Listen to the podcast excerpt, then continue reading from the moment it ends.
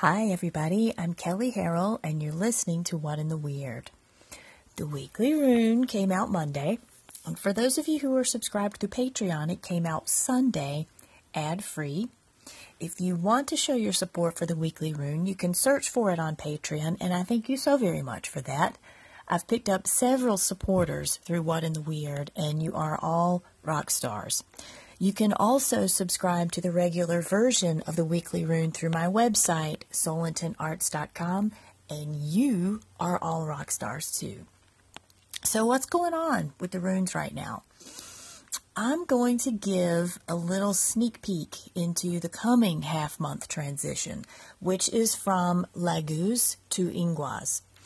The big deal with that is we're moving closer to midsummer in the north and midwinter in the south, which means the runes will be a little bit different for the southern hemisphere.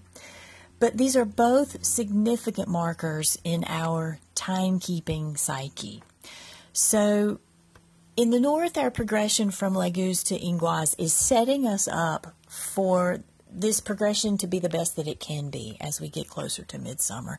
And this is what I call the Ingwaz initiation, which will be coming to fruition over the next couple of weeks.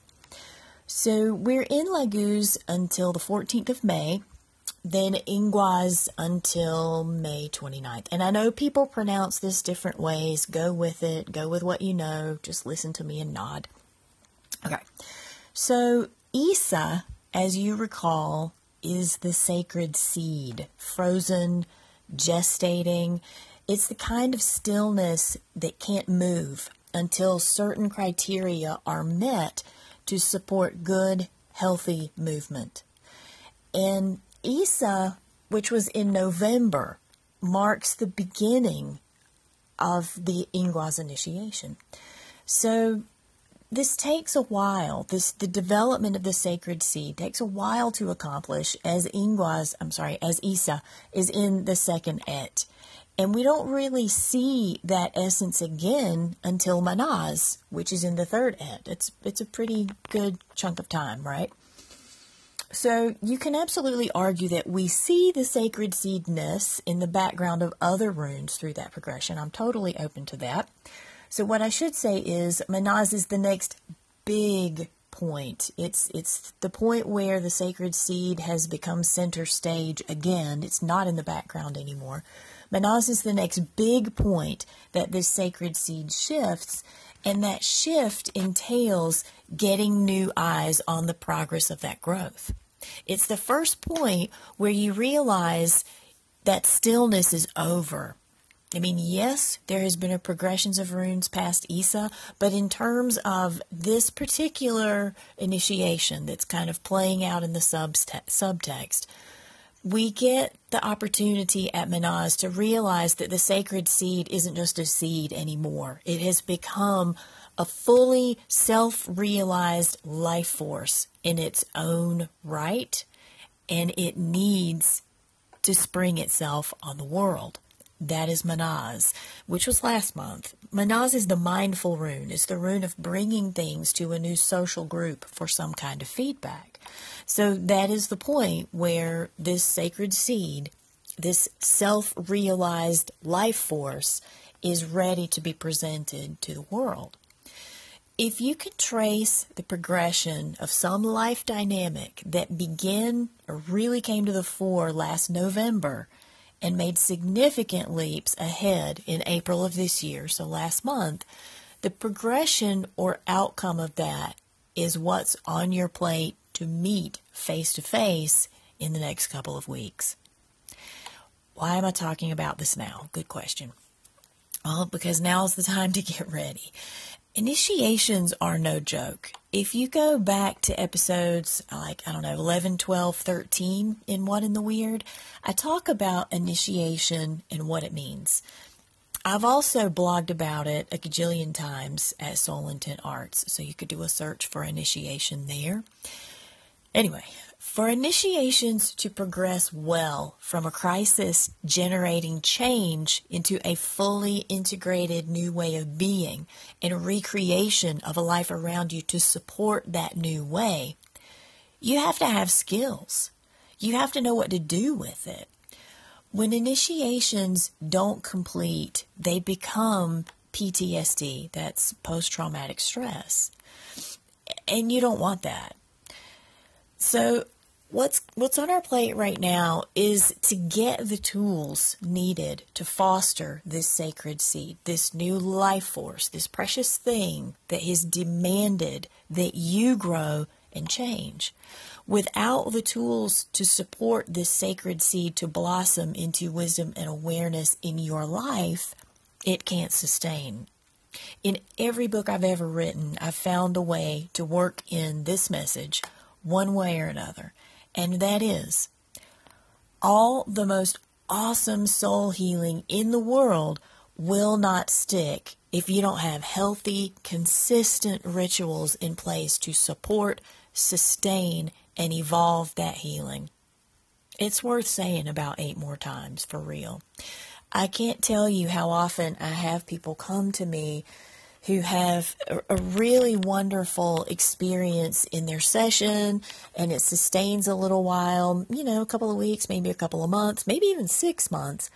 But eventually, without some personal skills, without getting in the driver's seat of that healing and what it means to root into the life around you, it cannot sustain. There is no magic pill. There's no magic trick. Because let me tell you, if it existed, I would have done it by now. It just doesn't work that way.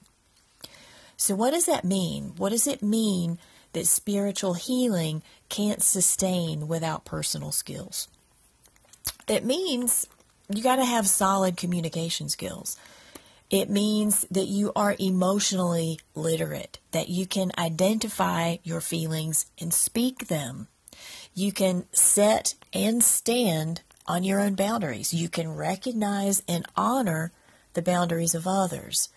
It means that when you see a need for greater awareness in your life, you pursue the channels to acquire it. And you verify that you're up to the task of living and delivering that awareness into the world around you. And if you aren't, and we all aren't at some point, I mean, sooner or later, you hit a point where the task at hand is bigger than you are. And those are the moments where you either acquire skills to figure out how to master that. You make some radical life change, which again is, you know, often initiates some kind of change, deeper change in life. You follow through on getting those skills one way or the other. The Ingwaz initiation demands, as with all of the runic cycles, that you be brutally honest with yourself. Take stock of the tools you need to affirm the sacred seed blossoming in your life right now. Do you have what it takes? Do you know where to get what you don't have?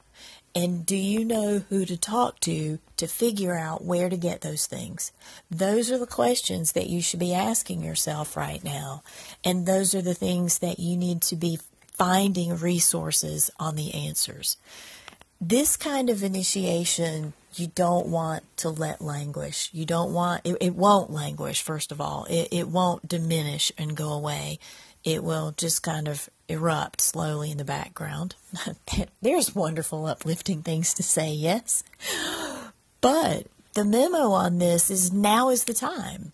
Not everything is going to fall in our laps. And this is one of those times where we have a little bit of a reprieve to say, what do I need? What am I missing that's going to help me pull these these pieces together in a way that's cohesive, helps me have the movement that I want, the change that I need, and then I build the life around it to sustain that changed way of being?